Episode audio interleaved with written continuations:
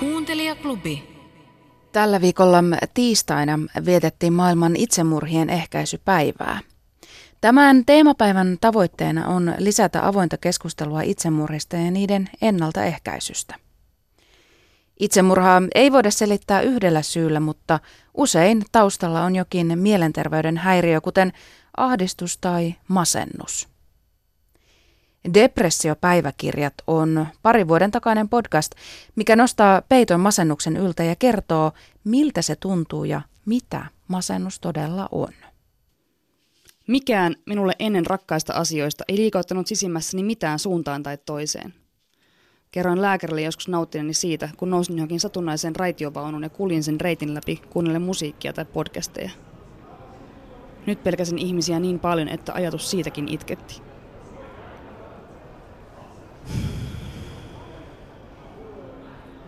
Olin niin loputtoman väsynyt pelkkään olemassaoloon, että sitä tunnetta on vaikea edes kuvailla.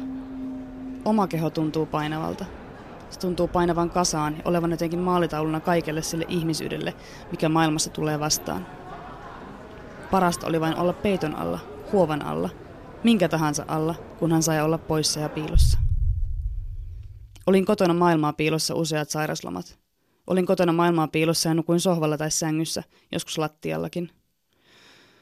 Olin kotona maailmaa piilossa ja niin uupunut kotiin ja maailmaan ja olemiseen, etten jaksanut edes pienimpiä askareita.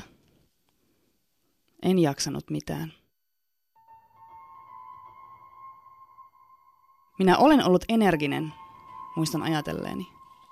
Muistan ajatelleeni sitä, miten joskus olin jaksanut tehdä kolmea työtä samaan aikaan, tai käydä koulussa ja opiskella ja nähdä sen jälkeen ystäviä, olla sosiaalinen – Miten olin jaksanut kuunnella ihmisten keskusteluja ja olla niissä mukana ilman, että ajatukseni harhautuivat ja jollain tapaa unohdin, kuinka kuului olla. Miten kuului vastata johonkin, mitä minulta kysyttiin. Minä en muistanut mitään. Deadlineit valuivat ohi.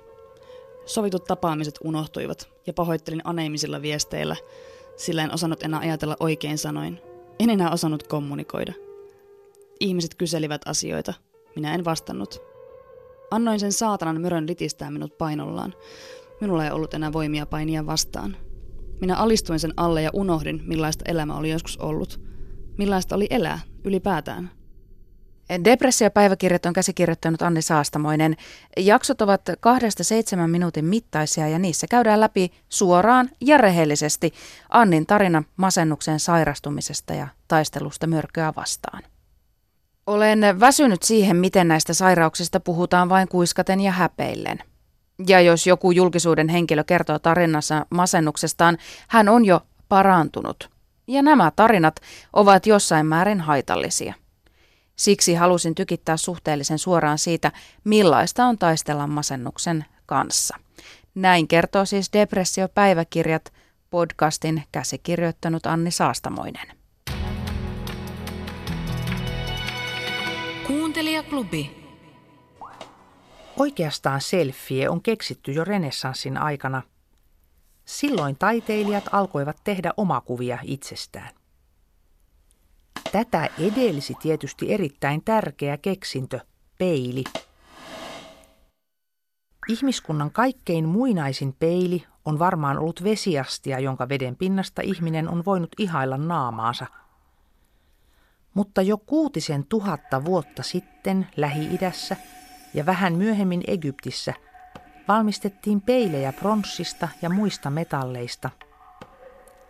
Näistä porukka sitten katseli selfieitään vuosituhansia, kunnes renessanssiajan Euroopassa tehtiin käänteen tekevä keksintö. Lasi päällystettiin tinan ja elohopean yhdistelmällä. Minä en muuten ole kovin taitava tässä selfie-hommassa. Jos otan kuvan alaviistosta, sitä hallitsee paksu kaula ja pulleat posket ja kummallisen pieni pään yläosa.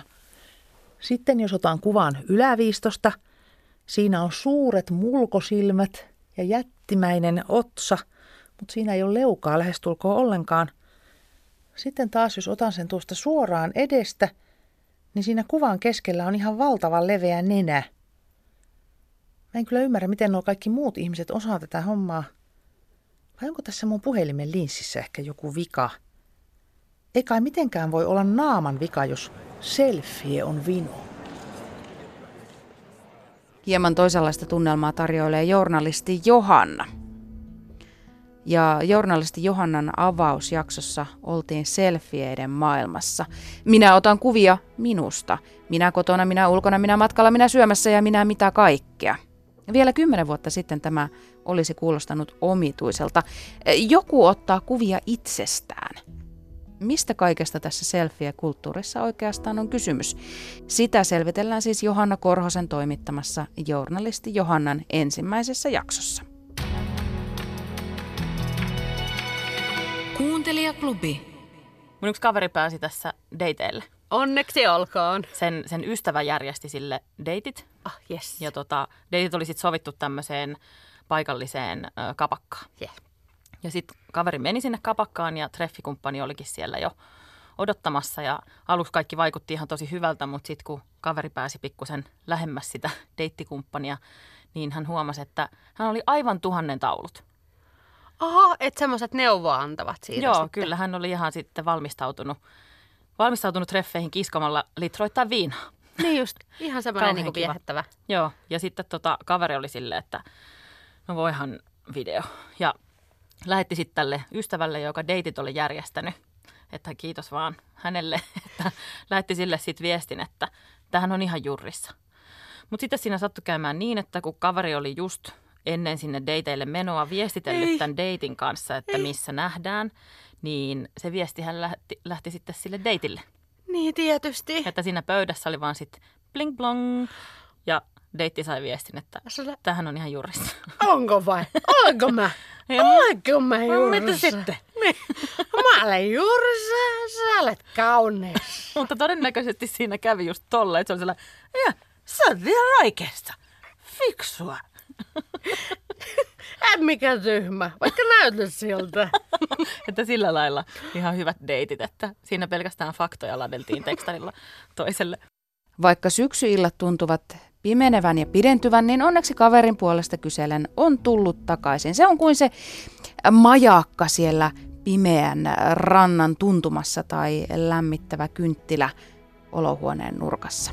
Se tuottaa hyvää mieltä ja oloa, koska nauru, sehän on asioista mahtavin. Kaverin puolesta kyselen uusia jaksoja siis aina perjantaisin. Kaverit ovat mokailleet jälleen mm, tavalla jos toisella mokailleet vähän pahemmin kuin sinä. Podcastissa vastataan noloihin kysymyksiin tai ainakin kerrotaan niitä kavereiden ää, mokia ja niille sitten ää, nauretaan ja niistä saadaan vertaistukea. Kaverin puolesta kyselen podcastia toimittavat Tiia Rantanen ja Anna Karhunen. Myös parhaat Besserwisser-kaverisi Helmiina Suhonen, Robert Sundman ja Olli Seuri ovat avanneet syyskauden istuntonsa. Ja ei tyhjiä poissa tekee analyysin politiikan puheenaiheesta aina perjantaisin.